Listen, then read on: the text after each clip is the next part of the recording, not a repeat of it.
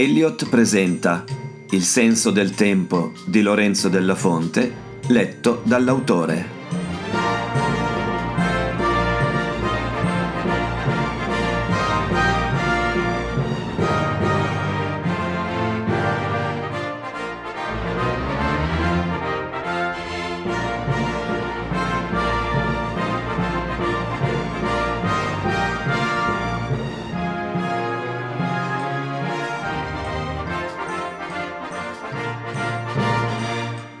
Tredicesima puntata del podcast. Marsiglia, aprile 1867. 5. Mentre tornava a Marsiglia, sulla carrozza scoperta che percorreva la litoranea, Julius ripensò alla notte passata. La pelle di Angèle era così liscia. Quando gli era sembrato che lei sbarrasse lo sguardo per l'arrivo delle sue visioni infernali, l'aveva presa per la nuca e, senza preavviso, baciata. Gli era venuto così naturale che se n'era stupito persino lui. Lei era rimasta con gli occhi aperti per un secondo soltanto, poi li aveva chiusi e si era lasciata andare. Il suo collo era lungo e profumato e le sue braccia vellutate. Le aveva slacciato la camicia, il suo piccolo seno. Un fremito lo percorreva al solo ricordarlo. Erano rimasti insieme tutta la notte e al mattino l'aveva lasciata che dormiva profondamente. Sperava che quel sonno le facesse bene. Il giorno dopo, venerdì santo, ci sarebbe stato il concerto e di processioni non se n'erano viste. Angèle era confusa. Una notte, una sola notte e quel Julius non era nessuno in fondo. Si intende di tempo, è vero, ma non può bastare. Si era abbandonata e comunque era stato bello. Dopo, per non farla sognare, lui le aveva raccontato la faccenda di Louis Julien. Julius stava appoggiato al cuscino, le mani dietro la testa, e guardava il soffitto buio. Ma aveva percepito che sorrideva mentre raccontava quella strampalata storia. Angèle si alzò e osservò il proprio viso. La pelle sembrava rilassata. Aveva certamente riposato meglio e quella camera d'albergo era più grande e più luminosa di casa sua. Un mazzo di tulipani gialli era immerso nell'acqua di un vaso bianco e azzurro. Avesse potuto vivere per sempre lì. Constatò con dispetto che il suo buon umore era svanito. Presto ci sarebbe stato il concerto, poi il rientro a Parigi e tutto sarebbe tornato come prima. Maledizione. A meno che avesse provato a resistere, provato a non prendere più l'oppio, stare almeno un giorno intero senza, poi magari due, tre. 6. Nel pomeriggio del giovedì il quartetto aveva tenuto l'ultima prova e i cinque si erano ritrovati a cena al Beuvaux pesce, come al solito, ricoperto di una salsa color burro che Giulio odiava, perché toglieva tutto il sapore del mare. Anche Angèle si comportava come al solito, vale a dire con freddezza, e questo lo irritò parecchio. Per ritorsione rimase chiuso in un determinato mutismo. Ma quando Allard gli domandò come fosse andata da Tolbec, dovette raccontargli tutto. Mentre parlava, si accorse che Angèle ascoltava, ma non voleva darlo a vedere, fingendo di interessarsi del suo tovagliolo, delle posate o della lucentezza di un bicchiere.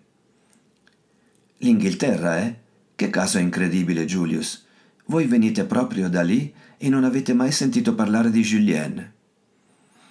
Non mi sono mai avvicinato all'ambiente musicale, ma tra poco ci andrò e mentre lo diceva spiava con la coda dell'occhio la reazione di Angèle.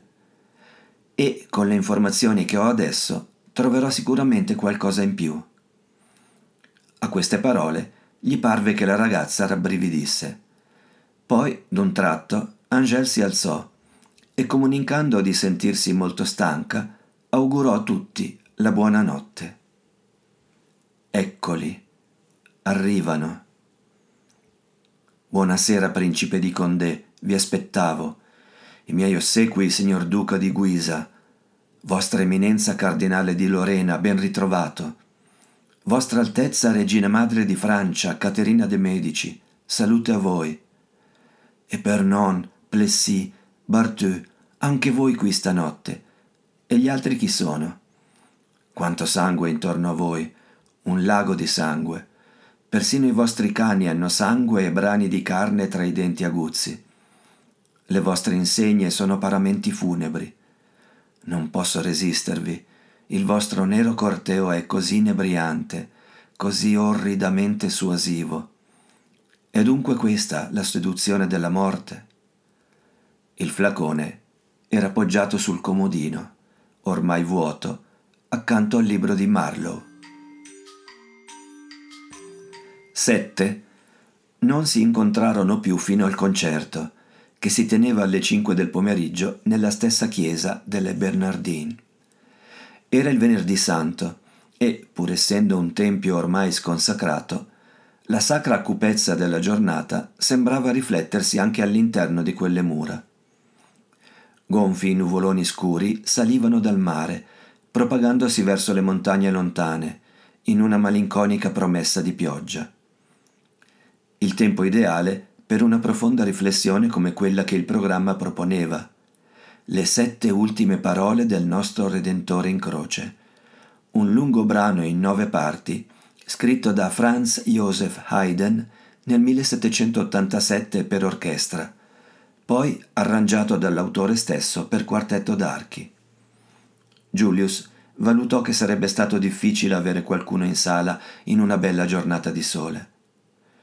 Il foglio distribuito all'ingresso gli fece la stessa pomposa impressione dell'elenco dei nomi di battesimo di Julien. L'introduzione, Pater dimitte illis quia nesciunt quid faciunt, hodie mecum eris in paradiso, mulier ecce filius tuus, Deus meus, Deus meus, ut quid de reliquisti me, Sitio, consummatum est, in manus tuas, Domine, commendo spiritum meum, il terremoto. Poi scoprì che sotto a ogni titolo c'era l'andamento musicale indicato dal compositore, come sempre in italiano. Maestoso ed adagio, largo, grave e cantabile, grave, largo, adagio, lento, largo e finalmente, dopo tanta preoccupante gravità, un presto e con tutta la forza. Era la prima volta che Julius ascoltava un concerto intero per un quartetto d'archi. I musicisti erano disposti a semicerchio. Alar, visto dal pubblico, all'estrema sinistra. Angèle di fianco a lui, quindi violoncello e viola.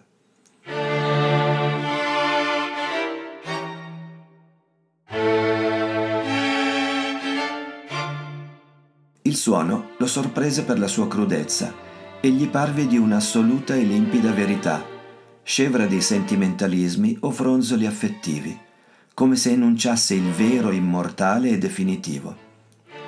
Persino le pause partecipavano al discorso musicale, perché venivano riempite dalla straordinaria risonanza della navata, quasi che l'antico padrone di casa non potesse fare a meno di far sentire la sua voce e alla fine per Julius non fu difficile sostenere quei 54 minuti e 16 secondi di musica pura, anche perché seguiva Angèle parteciparvi con una resa che avrebbe potuto solo definire perfetta. Non fu infastidito dai numerosi episodi in cui gli strumentisti acceleravano il tempo quasi impercettibilmente, per poi restituire quel che si erano presi con conseguente rallentamento aveva sentito alle prove che chiamavano rubato quella particolarità. La apprezzò perché scoprì che in fondo quei momenti avevano la stessa esatta durata che se fossero stati eseguiti a tempo e lui questo sapeva misurarlo bene, anche senza tenere la mano sul suo orologio. Si trattava dunque di un furto, come quello del violino, che però implicava una quasi immediata restituzione del maltolto uno chapardage benevolo, anzi necessario alla ragione stessa della musica e al suo respiro vitale. Anche quel racconto diceva che Giovanni corse più forte e arrivò davanti a tutti, ma si fermò ad attendere Pietro, prima di entrare nel buio del sepolcro squarciato, perché era il vecchio discepolo a conoscere il metro, a saper individuare il valore esatto nel gesto del maestro. Il furto del tempo, un affare da esperti. Julius capì in quel modo che gli amabili filarmonici di Sisteron e il loro acerbo direttore non lo erano affatto.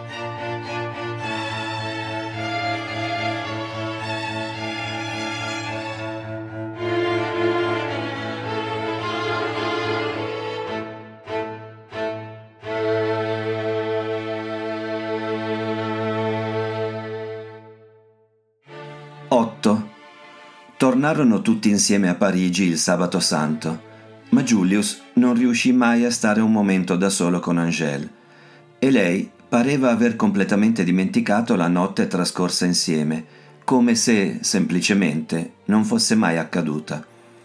O forse come se fosse stata la semplice restituzione, pagata in ore d'amore, di quanto si era presa a Parigi. Furti, ravvedimenti, altre ruberie, nuovi risarcimenti. Lei leggeva in silenzio, la testa ficcata tra le pagine di quel libro che Julius aveva visto in camera.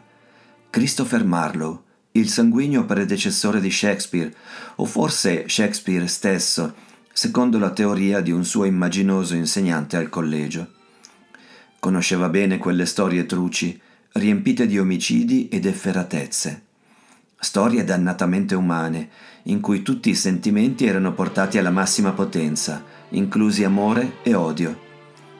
Chissà se lo stuolo dei torvi cerimonianti si era fatto rivedere. Dall'impressionante colore del viso di lei, cereo con riflessi verdognoli, temeva di sì. Angèle si sentiva singolarmente attratta da quella storia terribile il massacro di Parigi era il titolo, ambientata nella Francia del Cinquecento. La strage degli ugonotti calvinisti nella notte di San Bartolomeo, eseguita dai cattolici, capitanati dal re Carlo e da sua madre Caterina de' Medici. Marlowe ne aveva fatto una cronaca secca e precisa, trasformandola in una pièce teatrale di grande efficacia. Qualcosa la attirava come in un gorgo, Forse era il colore del sangue, forse l'odore della morte, quella stessa a cui andava incontro a tempo vivacissimo.